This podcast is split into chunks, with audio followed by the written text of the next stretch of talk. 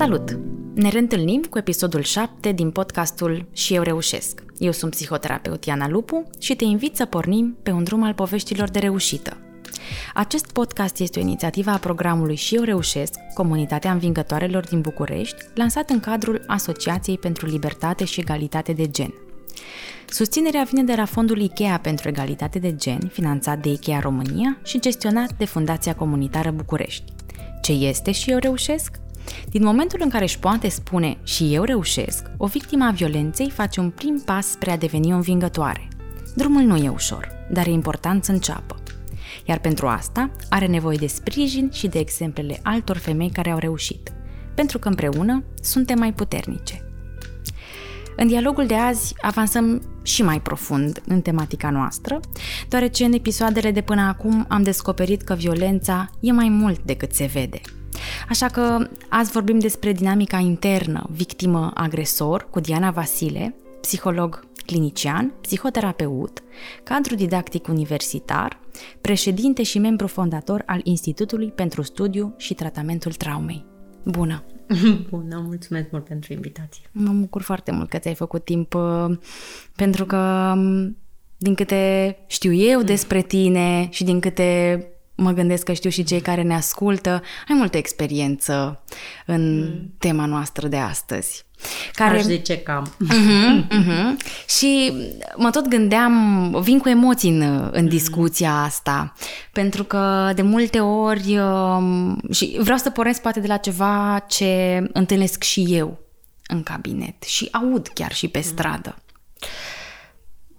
Am trecut printr-un moment traumatic, m-am stresat atât de tare, am trăit o traumă astăzi. Simt din ce în ce mai mult că aruncăm mm. cu niște termeni, niște concepte foarte ușor. Foarte ușor. Și cred că e foarte important până să ajungem la uh, tematica asta de dinamică internă, mm. poate că mulți se întreabă oare ce, ce-o fi ce asta, asta? um, să definim un pic diferența poate chiar dintre stres mm. și traumă. Mm. Exact.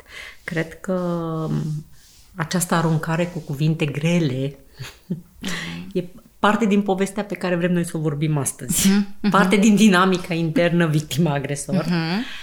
Uh, și cu siguranță uneori ea face referire într-adevăr la o experiență reală în care treci prin ceva extrem de dificil pentru tine, iar alte ori indică doar că este atât de complicat pentru tine, chiar și un eveniment poate de nivel mai înalt, adică de nivel stresant, la care, în general, dacă te-ar fi prins pe un teren mai echilibrat, te-ai fi descurcat.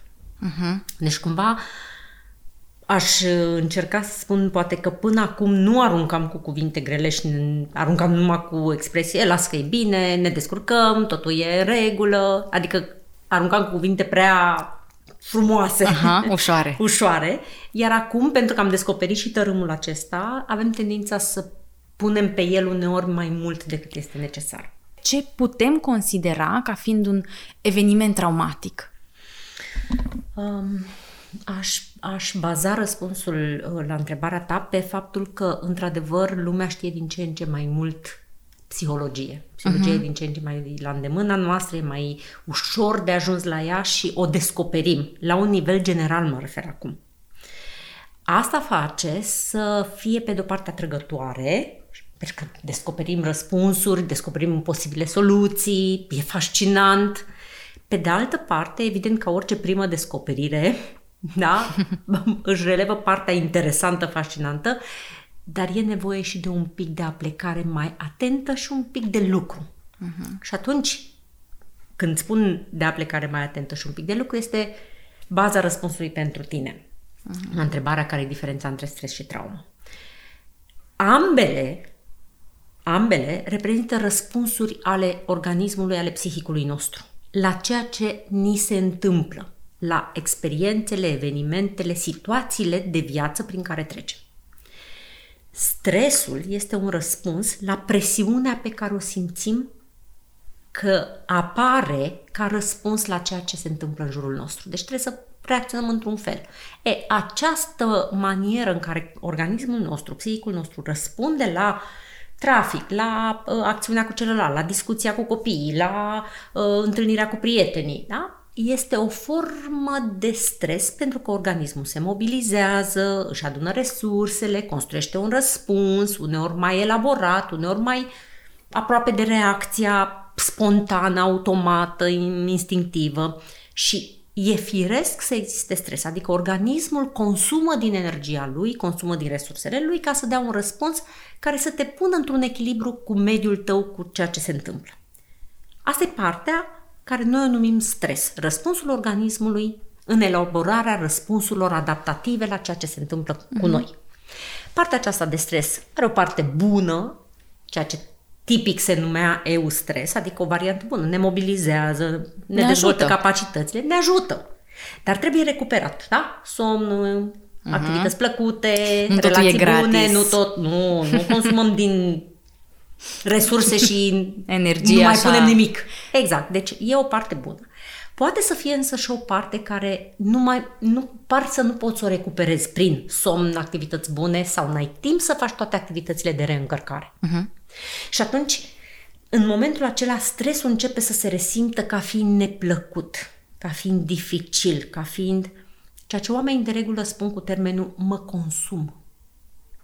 Uh-huh. Da? Mă consum în aia, mă consum în ailaltă, mă consum în discuția cu colegii, mă consum în mersul pe stradă, mă consum în discuția cu partenerul sau cu copiii și nu, nu simt că mai am.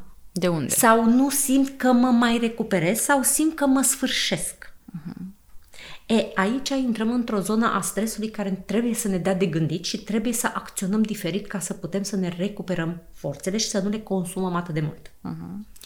Când vorbim de traumă, vorbim de situații în care organismul face eforturi să se mobilizeze, dar apare un dar diferit de la stres. stres. Dar fie nu reușește să rezolve, deci nu ajungem la un răspuns adaptativ, pentru că nu prea este. Când ne moare cineva, sigur că tu faci tot felul de lucruri adaptative pentru situație, dar pentru tine nu rezolvi. Uh-huh. Pentru că tu nu aveai nevoie de pierderea aceea.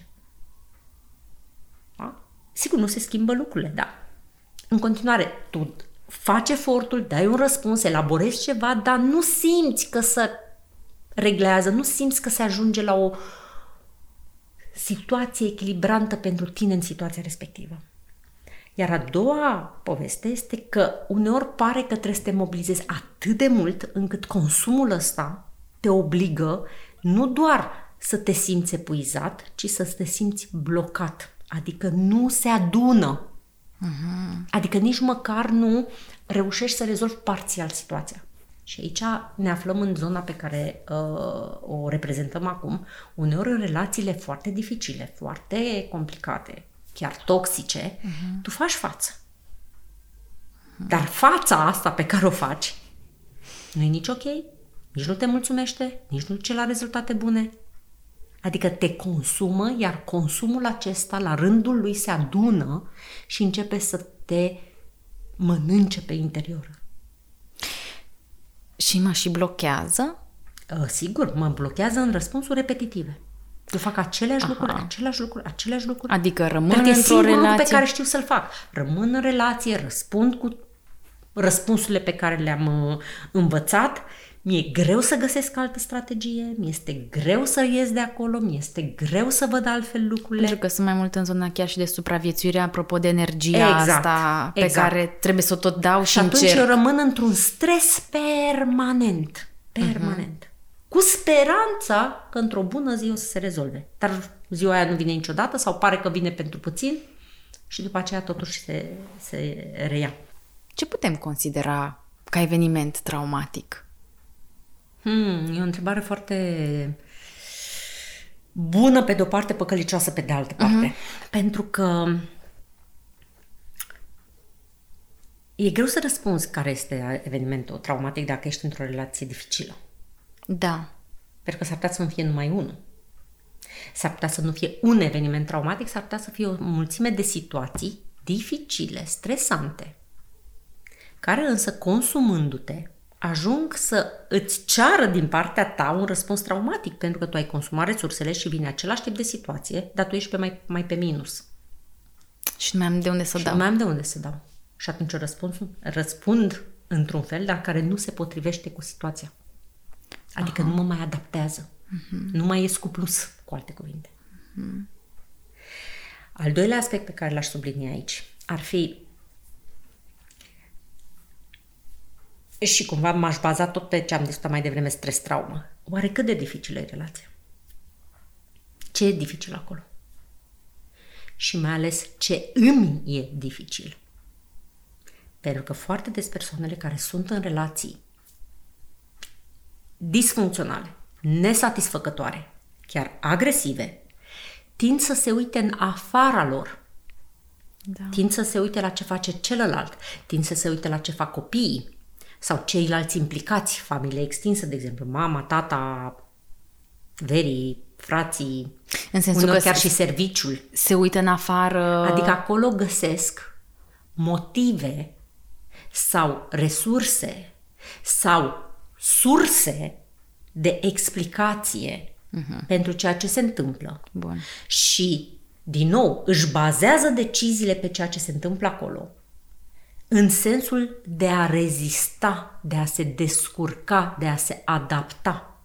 Uh-huh. Adică uită să se uite la ceea ce se întâmplă cu ele sau cu ei. Și aici mai, mai povesteam și în, în discuțiile anterioare. Și dacă mă uit înspre mine, eu din situația asta, mă uit din zona scăzută a stimei exact. de sine, din care îmi spun, da, eu probabil că și, și eu greșesc cu ceva. Sigur. Asta este, asta este, vine să spun, strategia oricărei persoane deja stresate. Pentru că vede că nu poate să dea răspunsul potrivit și zice, păi vezi, Aha. de aia. Pentru că, că eu am făcut mai puțin. Și când vine și celălalt care punctează același lucru, eu... cercul s-a închis. E o confirmare. E o confirmare.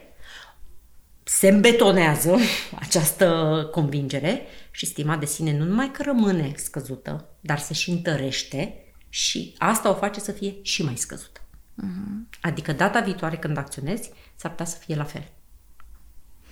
Bun, deci avem zona asta de relații toxice, abuzive, în care partea asta de a supraviețui îmi consumă uh-huh. energie, mi se confirmă niște lucruri și a din mă interior. Descurca. Uite, vezi că aici uh-huh. uh, noi vorbim pentru termenii noștri partea de supraviețuire, dar oamenii o să spună eu trebuie să mă descurc. Trebuie să mă descurc cu asta. Uh-huh. Ăsta e partenerul meu, asta e partenera mea, ăștia sunt copiii mei.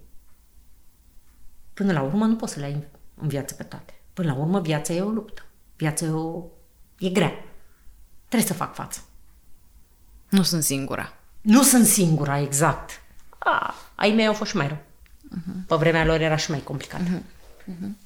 Da? Deci există cumva această mentalitate a descurcării cu greul care justifică de cel mai multe ori acest stres în care ne aflăm uh-huh. și pe care aproape că începem să-l promovăm și aceste mici bucățele, impropriu spus mici mm. bucățele, dar momente așa de stres mm-hmm. adunate, da. mă pot duce practic la un răspuns din zona de traumă. Da, pentru că îmi consumă energia, îmi consumă claritatea, mm. îmi consumă din resurse, îmi consumă din sentimentele pozitive despre mine, despre lume, despre viață. Și în felul acesta, eu mă duc cu și mai puțin uh-huh. mă duc cu și mai multă dificultate în noua situație. Ce altceva, în afară de zona asta de relație toxică, mai poate fi considerat? Din avion, că îmi da. dau seama că e da. mult și amplu. Orice tip de eveniment sau de situație care îți agresează corpul, adică te lovește, da? Ți agresează corpul, operațiile medicale, accidentele de mașină, de muncă, de alunecat în casă, de alunecat în stradă, de mm, ciocnit în vreun fel. Da? Mm-hmm. Deci orice tip de agresiune fizică, agresiunea psihologică am discutat-o uh, deja, apoi avem uh, situațiile în care pierdem persoane foarte semnificative pentru noi prin okay. abandon, prin uh, uh, separare, prin deces. Asta înseamnă mai ales situațiile uh, copiilor care sunt abandonați de părinți, mm. care petrec prea puțin timp cu părinții, care sunt uh, separați forțat din cauza problemelor părinților sau din cauza mm, dificultăților, de exemplu financiare, uh-huh. pe care le au și atunci părinții aleg să plece în străinătate sau să fie foarte mult timp ocupați. Um, deci aici iarăși intră divorțul, da? mai ales divorțurile complicate care se bazează pe relații complicate, mm-hmm. în general generează divorțuri Sau, complicate. Mai degrabă felul în care gestionează adulții divorțul? Sigur, sigur, pentru mm-hmm. că aici din nou vorbim de relaționare. Da. În general, când relațiile sunt disfuncționale sau nesatisfăcătoare, sigur, de cele mai multe ori divorțul poate să fie o soluție. Problema este că divorțul va fi de cele mai multe ori la fel de nesatisfăcător precum a fost relația. Mm. Și aici, dacă cei doi nu modifică un pic maniera lor de funcționare, adică să fie un pic mai în zona funcțională și sănătoasă, atunci și divorțul va fi dificil. Aha. Ceea ce va genera, evident, pentru copii o dificultate în plus. Deci ceea ce spui e că nu divorțul în sine e traumatic. Că Divorțul de... în sine este o situație cu siguranță stresantă pentru copii. Stresantă, bun. Dar nu este obligatoriu să se transforme într-o situație traumatică. Uh-huh. Uh-huh. Pentru că trauma va fi atunci când copilul nu găsește o strategie de răspuns pe care el să o simtă că o reușește. Ori dacă părinții se ceartă în continuare, dacă părinții nu mai petrec timp cu el, dacă părinții nu se mai ocupă de el, dacă atunci aceste lucruri devin de neabordat pentru copil. Uh-huh. Altfel, sigur, copiii se pot speria, se pot, uh, pot fi nefericiți că părinții nu se înțeleg, dar dacă soluția divorțului de data aceasta devine o soluție pentru echilibrul, gestionarea emoțiilor de furie, de tristețe, de nemulțumire, de insatisfacție ale părinților și ale copiilor, atunci copiii înțeleg. Și rămâne un eveniment stresant, poate că puternic stresant, dar nu un eveniment traumatic, adică în care ei să-și blocheze energia și capacitățile.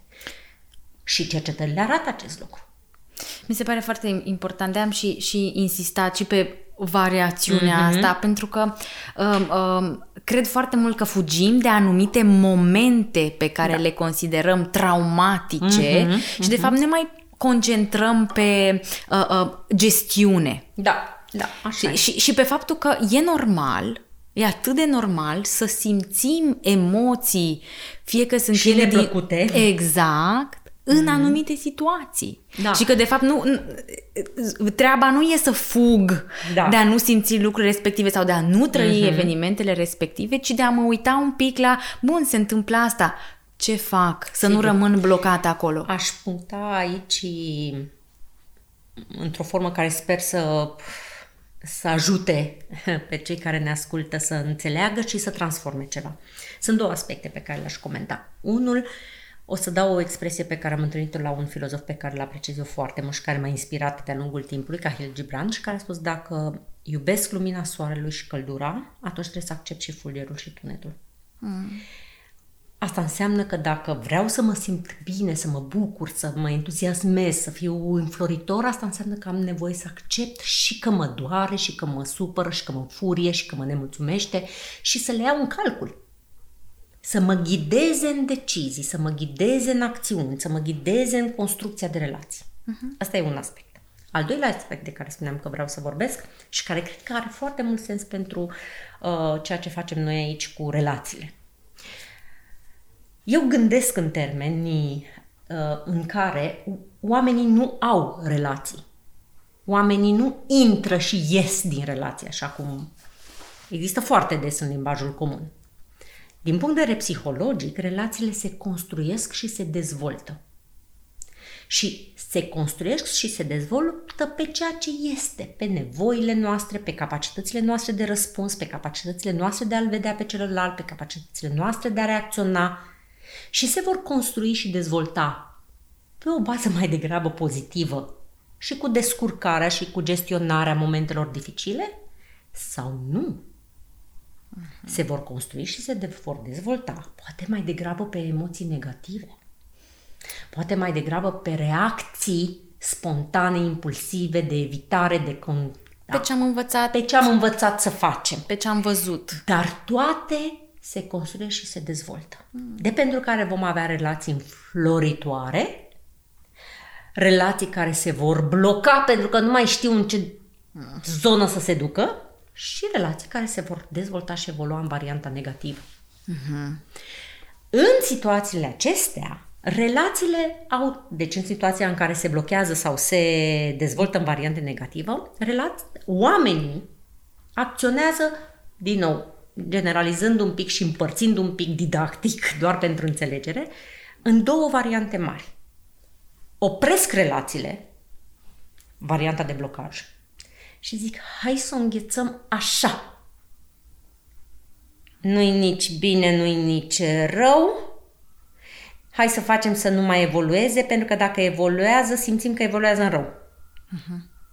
Și ne sprijinim în dreapta în stânga. Asta înseamnă relații extraconjugale, asta înseamnă mă duc în muncă, mă bag în copii, mă ocup de mm, treburile casnice. Da? Și înțepenesc într-un fel ceea ce este. Și cum Dar asta mai devreme... se repetă Aha. și asta va însemna un consum din partea celor doi. Adică relația nu se mai dezvoltă, rămâne relația în același nu se dezvoltă. de comportament. Relația nu se mai dezvoltă, că nu mai are putere, s-a dezvoltat cât s-a dezvoltat. Asta e, asta e punctul maxim. maxim. Și foarte mulți oameni decid să rămână așa. Astea sunt relațiile, putem să le denumim relativ funcționale și nefericite. Zona rămân pentru copii. Rămân pentru copii, rămân pentru că avem bunuri împreună, business. rămân pentru că uh-huh. avem business-uri, rămân pentru că până la urmă așa se face, trebuie să aibă părinții mă rog, copiii, părinții împreună, trebuie să rămân că Poate nu mai găsesc pe altcineva, am o vârstă. mă mai bat la cap, da, unde naiba mai găsesc pe cineva, ce, oricum, relația de cuplu e complicată, oricum, dacă te uiți în jur, pe bune, cât sunt fericiți, da? adică o, o întreagă justificare de mai rău. Uh-huh. Rămân în acest călduț sau răuț uh-huh. că altceva mai rău mi se întâmplă. Da? Bun. Și varianta în care lucrurile evoluează negativ. Și atunci relațiile, sau mai degrabă oamenii, trebuie să facă ceva cu asta. Și nu știu ce să facă, pentru că nu reușesc să termine acest tip de construcție și să înceapă altul. Și atunci le rup. De cele mai multe ori, divorțurile nu sunt terminări de relații, sunt ruperi de relații. Uh-huh. Adică eu fac această diferențiere între relații rupte, și este zona traumatică de care ne ocupăm, da? și relațiile care se termină. Uneori, într-un final, oamenii care își rup relațiile reușesc să le și termine. Uh-huh. Da? Dar, uneori sunt pur și simplu rupte și ele merg pe ruptură.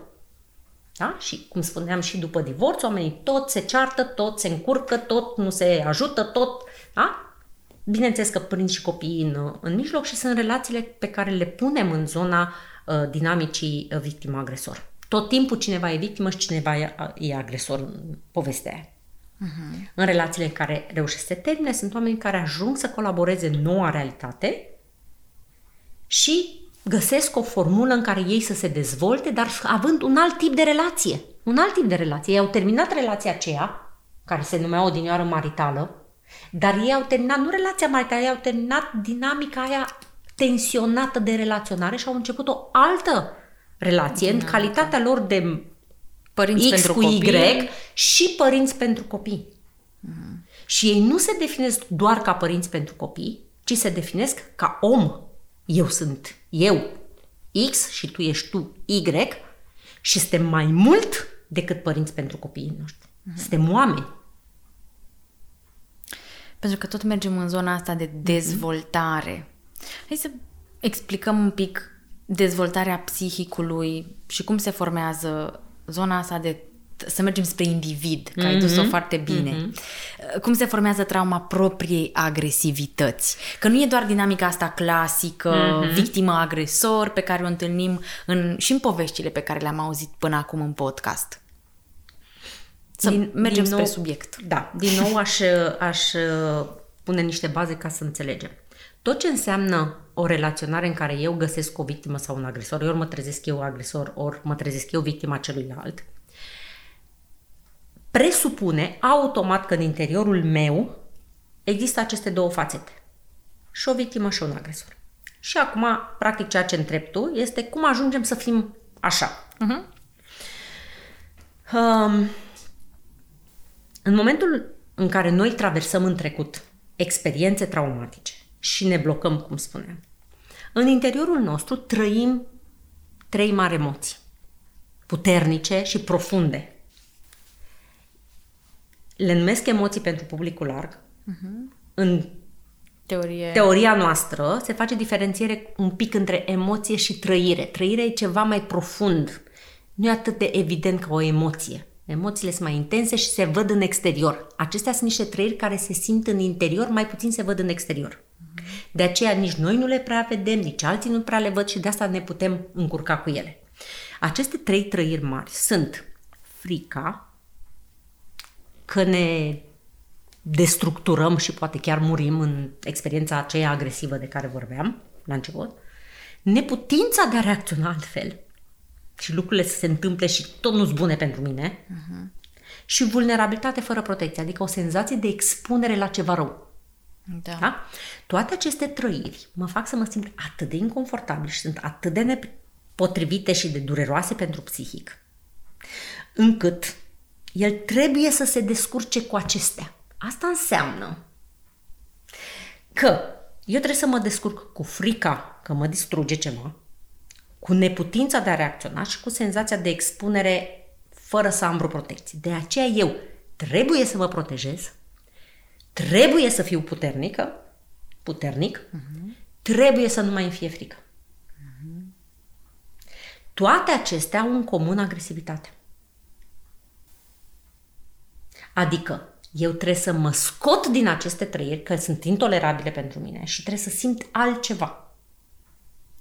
Asta pentru o minimă echilibrare post evenimentul acela traumatic. De aceea eu voi dezvolta strategii prin care să evit să-mi fie frică, să evit să mai fiu neputincios, să evit să mă mai simt expus. Asta nu înseamnă că eu nu voi mai simți frică, nu voi mai simți neputință, nu vă, mă voi mai simți expusă, ci doar voi dezvolta strategii, mecanisme, gânduri, sentimente, etc., uh-huh. cu scopul de a nu mai simți lucrurile astea. Uh-huh. Ceea ce va rezulta în psihic un conglomerat de trăiri, de frică, neputință, vulnerabilitate fără protecție și expunere la pericole, la rău și încercări permanente de a mă descurca cu frica, de a fi puternică, de a fi uh, uh, de a face față expunerii și de a mă scoate bine. Uh-huh. De a face Strategiile față. astea sunt și sub forma gândurilor, dar și sub forma comportamentelor. Exact. Dar sub, sub toate formele. Gânduri, senzații, emoții și comportamente. Uh-huh. Asta înseamnă că eu, ca să o luăm simplu, cu senzațiile, voi face ceva să mă simt bine Uh-huh. De aici toate comportamentele adictive, de exemplu, și toate strategiile de a face ceva să, să simt bine, să mă, să-mi fie bine. Da? Emoții. Emoțiile fundamentale prin care eu să inhib frica, să inhib uh, neputința și să inhib uh, vulnerabilitatea fără protecție este să mă simt bine, să mă simt uh, capabil, da? adică să, mă, să, să am forță, să am putere și asta mi-o dă furia. Uh-huh. De aceea mulți oameni se învârt în furie. Uh-huh. Și de aceea unii vor, gen, vor gestiona-o prin a o inhiba să nu cumva să devină agresivi cu alții uh-huh. și vor deveni furioși cu ei înșiși. Și în același timp, da, sentimente pozitive de iubire care vor fi excesive, uh-huh. astfel încât eu să nu simt că mi-e frică și să spun, domnule, iubirea e totul. Iubirea e totul. Dacă iubești, e soluție pentru orice. Uh-huh. Da? Și te mobilizezi să iubești uneori și când nu este cazul. Cu neputința trebuie să fii puternic, asta înseamnă trebuie să ai o forță de ceva, să ai puterea să te descurci să, da, și dezvolți tot felul de strategii prin care să simți că ai control, să ai, că te descurci, că poți, că, da? și atunci ai toate activitățile de care vorbeam mai devreme, te duci în muncă, te duci în copii, te duci în uh, uh regulile care te fac pe tine să te consideri puternic. Da? Și să nu cumva să fii expus, este să nu cumva să mai treci vreodată prin ceva de genul acela. Uh-huh. Da? Adică evitarea tuturor elementelor da? gândurilor, informațiilor din exterior, comportamentelor, care s-ar putea să te ducă în situația de a trăi ce ai trăit. Dacă îmi spui ai trăit ce ai trăit. Păi ce ai, Tret. Separarea de odinioară, abandonul de referi la odinioară, copilărie. durerea de odinioară, Mhm. da? accidentul de odinioară.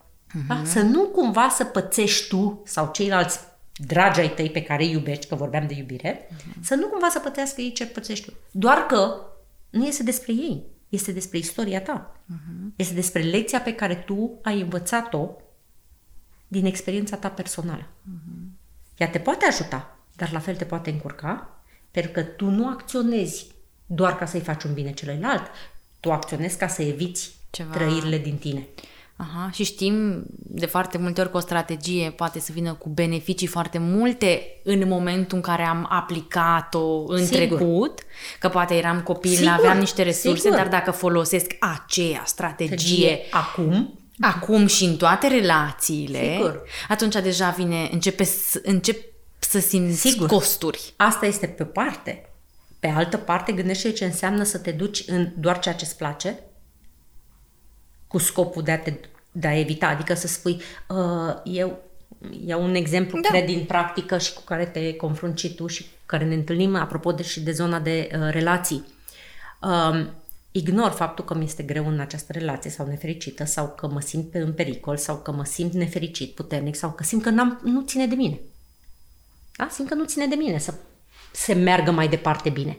Și atunci eu trebuie să mă duc într-o zonă în care să mă simt puternică, să mă simt bine, iubire, uh-huh. da? Și să simt că n-are sens să mă mai expun. Da? Asta se întâmplă foarte des la persoanele care au fost, încă o dată, separate în copilărie de părinți, abandonate de părinți, neglijate de părinți și atunci ei ce spun acum aflați în relație maritală sau non-maritală cu copii, cu toate cele, da? Păi cum să mai, cum să treacă copiii mei prin ce am trecut eu? Pentru că eu atunci am jurat că nu o să le fac asta. Da? Și atunci eu îmi iubesc foarte mult copii, eu îmi iubesc partenerul, eu uh, trebuie să mă dedic și îmi fac o filozofie din asta. Uh-huh. Da?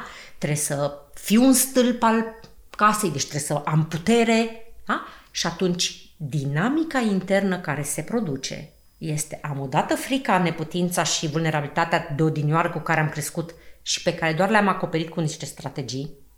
Eu nu le-am trăit până le-am consumat, ca să fiu clar. Da? Și după aceea mai am toate presiunile pe care le creez acum. Da? Obligându-mă să fiu un partener mai bun, dar nu mai pot să fiu mai bun decât sunt. Uh-huh. Da? Un t- părinte mai bun, da? străduindu-mă să mă descurc și toate acestea pun presiune din nou pe mine. Și intru într-o variantă de stres care îmi consumă resursele. Uh-huh. Ceva, o retraumatizare. Și practic eu mă retraumatizez. Desigur, eu nu retraumatizez în formula în care am... Da? Adică eu nu divorțez, nu împărățesc copiii, nu fac nimic, dar mă îmbolnăvesc, uh-huh. mă nefericesc și repet într-o formulă diferită, dar eu nu plec de lângă copiii mei, dar eu nu le ofer copiilor mei o variantă pozitivă. Uh-huh. Pentru că n-am cum. Da? De ce? Și reproduc din nou din uh, cazuistică, cazuistica celor care încep să se uite la povestea asta, sus, eu n-am realizat decât în momentul în care copilul meu mi-a spus Da. că eu nu sunt nici de cum veselă și bine așa cum mă imaginam. Da? Pentru că își punea fața bună când intra în casă. Dar copiii sunt niște detectori extraordinari. Da. Da? Ei știu care e varianta, o simt, sigur, și când sunt mai mari au și capacitatea să o spună, când sunt mici nu o spun direct. Sau o spun atât de brut încât tu nici nu crezi că e adevărat, pentru că îl consider pe copil mic Prea mic și nu și înțelege. că nu spune adevărul. Uh-huh, da? Uh-huh. da? Dar uh, uh, acest lucru se întâmplă. Deci cumva devin propriul meu agresor Da.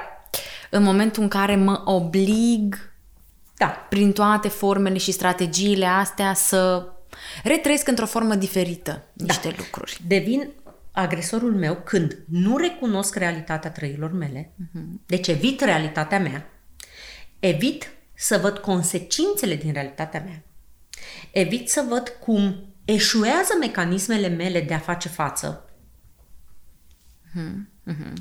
Cum mă victimizez în continuare și spun, ha, mariajul ăsta, atâta se poate. Și eu trebuie să stau aici. Aha. Da? Adică încep să justific agresiune asupra mea prin niște valori, prin niște scopuri, prin niște sentimente pe, bune pe care le am. Și aici, cu siguranță, oamenii o să spună, păi da, până la urmă nu trebuie să faci un echilibru, nu trebuie să te uiți și la partea bună și la partea rea.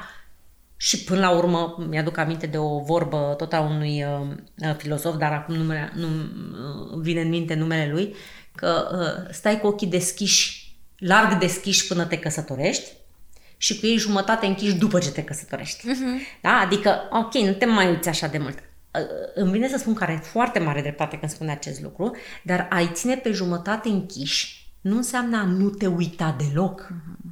și a nu recunoaște că ce e bun e bun și ce e mai puțin bun este mai puțin bun. Pentru că întrebarea este nu ce este în afară, ci din nou, care este răspunsul care ți se solicită ție. Și când te uiți în interiorul tău cu acei ochi ai tăi, acolo aș zice să-i larg deschiși mm. în interior. Jumate în exterior, am înțeles. Pentru că știu că nu pot schimba ceea ce am luat dacă aș fi avut ochii larg deschiși înainte. Și uite, te auzeam acum vorbind și mi-am amintit de o carte care mi-a plăcut foarte mult, pe care am citit-o anul ăsta, mm. Alegerea. Mm. Și în, chiar în primele rânduri, doamna asta, Edith Eva Eger, care și-a a scris cartea asta, zicea că e o diferență pe care uităm uneori să o, o, o facem atunci când vine vorba despre victimă și victimizare. Că victimă suntem atunci, în momentul în care ni se întâmplă acel exact. lucru și că victimizarea, ea o pune așa, într-o formă mai metaforică. E cușca pe care noi singuri ne-o uh, creăm și în care ne ținem. Da reamintindu-ne, retrăind mm-hmm. și mă gândeam la ce ai spus da. tu uh, Victimizarea în situația asta este a justifica poziția mea în continuare de victimă. Da. Că și, și la ceilalți... e o formă de, atitu- de, de, de agresiune. De agresiune. Deci când cineva îmi face un rău, este poziția de victimă, când eu încep să spun pentru că cineva m-a lovit, eu acum nu pot să acționez. Pentru că atunci când m-a lovit, eu am înțeles că este greu. Pentru că atunci când m-a lovit, eu acum sunt, uh, uh, trebuie să accept ce mi se întâmplă, că eu sunt N-am mai cum puțin. să schimb sau cum să... Uh-huh. Da? Asta este o atitudine de victimizare. Asta este Asta, în felul asta eu îmi construiesc cușca. Da, și mă mențin acolo. Dar asta înseamnă să fiu agresorul meu. Aha, da, da. Asta înseamnă dinamica victimă-agresor. Uh-huh. Ca eu să aplic o agresiune asupra mea. Evident că sunt din nou victimă, de data asta a mea. Și o să spun, dar e normal să fiu victimă. E normal să mi se întâmple asta. E normal să mi se întâmple asta. Uh-huh. Să și fiu eu în relația asta să... cu asta. Uh-huh. Da. Uh-huh. Ca să iau uh, expresiile oamenilor. A, acum, dacă l-am luat, e tatăl copiilor mei. Ce pot să mai fac? Uh-huh. Dacă n-am știut mai mult când am fost mai mică, mai tânără, mai... Da? da. Asta e. Merg mai departe. Asta e zona de victimizare. Este de zona victimă. în care eu mă agresez pe mine uh-huh. considerându-mă mai puțin, uh-huh. incapabilă să învăț, incapabilă să mă dezvolt, incapabilă să îmi întăresc Aha. musculatura psihologică și incapabilă să dezvolte o altă tip de relație. Pentru că în spate, de fapt, e cumva, dacă ne uităm la victimă, dinamica victima-agresor dintr-o relație de cuplu, e practic ce ar spune celălalt partener. Celălalt partener. Nu ești bună, nu ești Sau bun, ce a spus nu știi. mama, tata. Uh-huh, uh-huh. Sau ce au spus uh, școala. Uh-huh. Cei din școală. Sau ce au spus prietenii mei când mă agresau în școală sau la Uh-huh. Am internalizat asta și le Am folosesc. internalizat asta și le folosesc. Și eu nu mă prind că le folosesc, deci eu nu mă prind că sunt agresorul meu. Așa. că asta aici, înspre asta vreau să mergem. E un, un, o dinamică foarte complexă și uh, foarte adâncă. Da. Cum ajungem să S-o devenim scoatem? conștienți măcar de dinamica asta internă de În victimă primul rând agresor? să mă uit. Ce ai spus tu mai devreme e foarte important. Uh, interior-exterior da? Adică ce e în exterior, să mă ghideze treptat să mă uit în interior. Eu ce gândesc despre asta? Eu ce simt despre asta?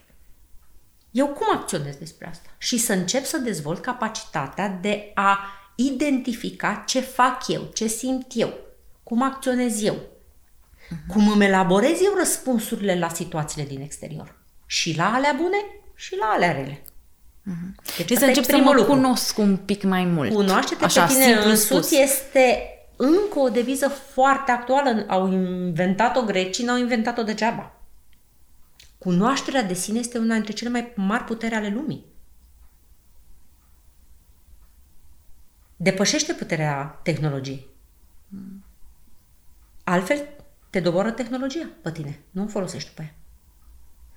Ca să fac o altă paralelă cu un alt tip de dezvoltare care merge foarte bine, că dacă îți bagi energia în tehnologie, sigur că dezvolți tehnologia. Dacă îți bagi atenția și resursele în tine, de, sigur te dezvolți pe tine. Deci cunoaște-te pe tine însuți.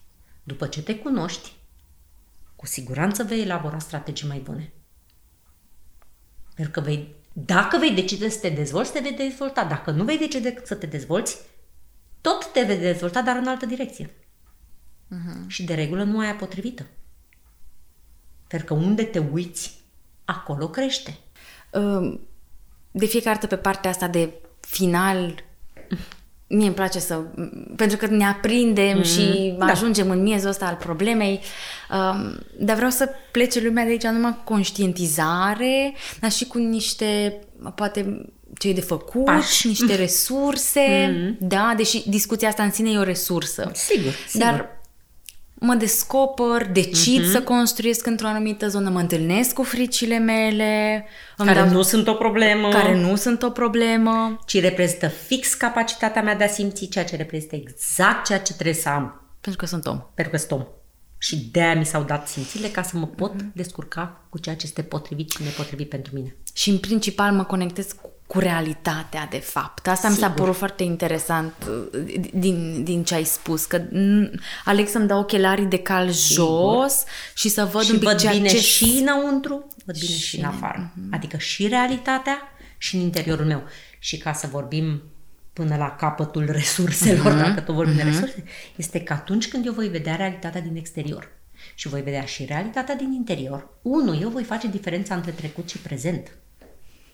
Mm. Adică între, de exemplu, relația mea nefericită cu părinții, cu școala, cu profesorii, cu colegii, da? și relația de acum mm-hmm. cu partenerul, copiii, vecinii, colegii. Ca și când pur un fir roșu, poți să exact. înțeleg un pic, ok, uite care sunt niște lucruri care vin din trecut, exact. cum le-am adus și le-am perpetuat aici, poate exact. cum... Și modific acest lucru de pentru care trecutul rămâne trecut și prezentul mi se eliberează de obligativități mm. și de automatisme de reacție. Mm-hmm. Și atunci eu pot să devin mai creativă, mai adaptată, mai, mai capabilă să-mi folosesc abilitățile și simțurile mm-hmm. și gândurile și să învăț strategii noi de acțiune, strategii noi de relaționare mm-hmm. și încep să trăiesc diferit relațiile.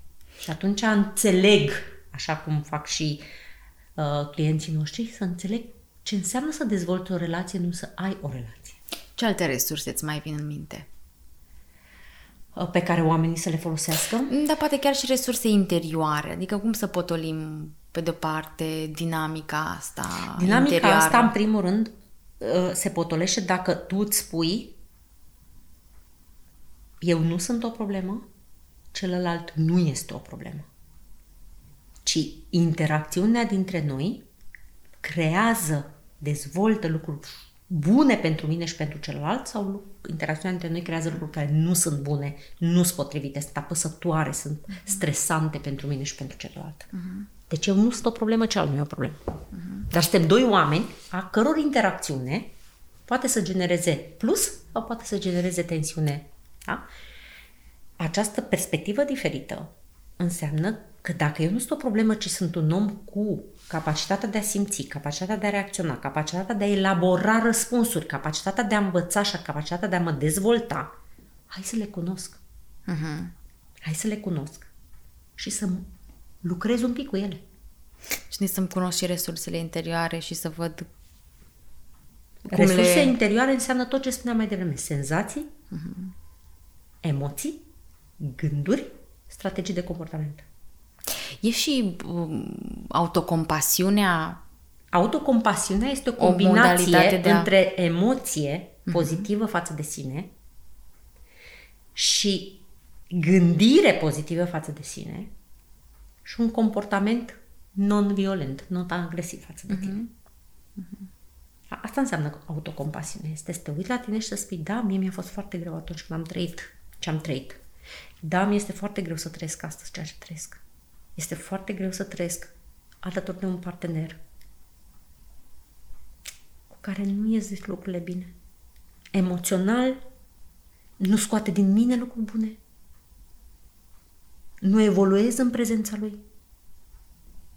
Poate evoluez pentru că am eu capacitatea să evoluez, nu pentru că interacțiunea cu celălalt mă stimulează. Mm. Deci, e important să fie autocompasiune. Și uneori poate compasiune și față de celălalt. Da, nu-i mai cer să mă stimuleze pozitiv. Că îmi dau seama că nu poate.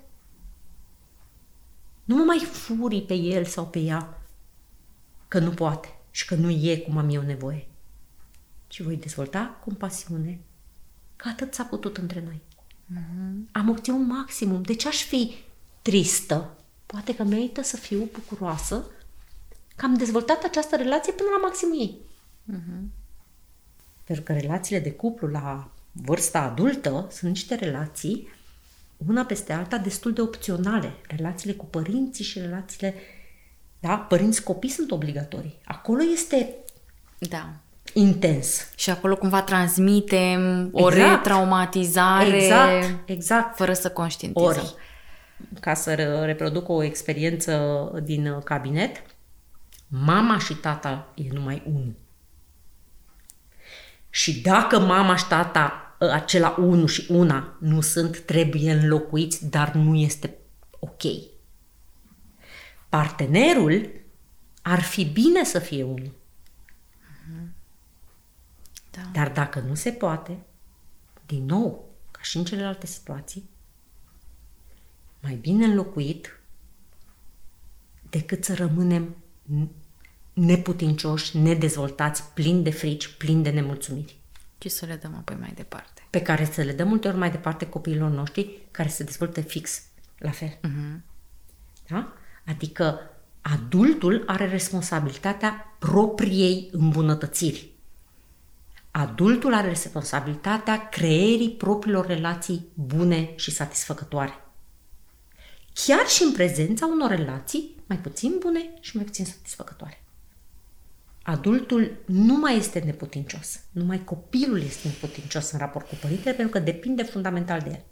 Da. Când adultul constată că se pune într-o situație de dependență și spune eu nu pot, eu nu știu, mie mi-e frică, uh-huh. întotdeauna trebuie să se gândească că are ceva de rezolvat din propria copilărie. Pentru da. că adultul, în mod natural, poate, se descurcă, da? are resurse. Și asta e că uneori reacționăm din copilul ăsta interior al da. nostru în da. relații. Și ne căutăm parteneri care să fie mai degrabă părinți. Părinți, exact. Și de asta ne și înfuriem foarte Sigur tare ca un da. copil, nu? De aia Sigur. suntem foarte, nu vine acum în română, demanding da, da, față da. de partener. Mm-hmm. Trebuie să-mi oferi, tu trebuie să-mi dai tot. Da, exact. Da, da. Tu ești responsabil pentru fericirea da. mea. Da, da, da. da. Mm-hmm. Și de aceea și putem evita zona de dezvoltare, pentru că eu nici nu caut un partener. Da, Eu caut, caut un, un părinte. Da, un părinte și s-ar putea să mă și blochez pentru că am găsit părintele bun. Ca mesaj de încheiere, mm. ce crezi că ar avea nevoie să audă mm-hmm. sau să primească, că am mm-hmm. vorbit despre mai multe da. modalități mm-hmm. aici, agresorul interior atunci când se activează? Mesajul pe care m-aș bucura să ni-l trimitem, pentru că m-aș include și eu aici. Mm. Încă lucrez bine și mult cu agresorul interior. Și mă vine să că pe ăla pe care l-am îmblânzit, care am reușit să-l identific și să-l îmblânzesc, când l-am întâlnit, a fost acum te văd. Acum te înțeleg că ai încercat să mă ferești de suferința care mi s-a întâmplat deja.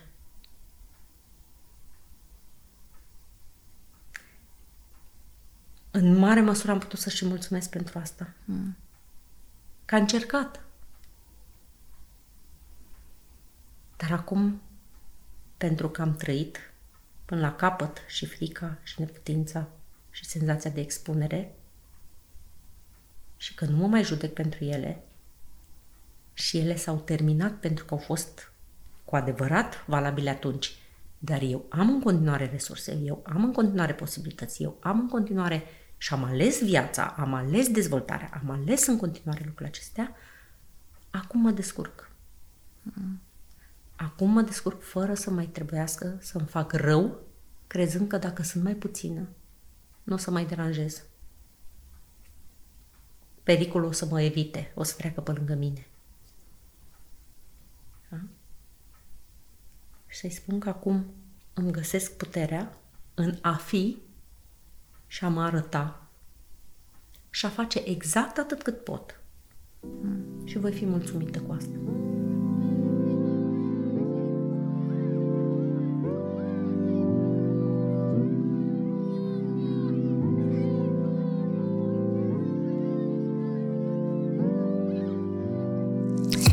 Azi a fost despre invitația de a ne uita în interiorul nostru, cu ochii larg deschiși, chiar dacă la o primă vedere nu ne place ceea ce observăm. Însă doar așa ne oferim ocazia să descoperim care este dinamica interioară și mai degrabă ce strategii avem la îndemână, în ce locuri din trecut sau experiențe ne blocăm energia și capacitățile. Așa cum a spus foarte frumos uh, Diana Vasile, dați-vă voie să vedeți atât lumina cât și întunericul din interior. Vă aștept și data viitoare cu un nou episod, alte discuții provocatoare și noi povești de reușită. Până atunci, puteți găsi detalii despre programul Și eu reușesc pe www.șioreușesc.ro pe Facebook și Instagram. Vă așteptăm acolo!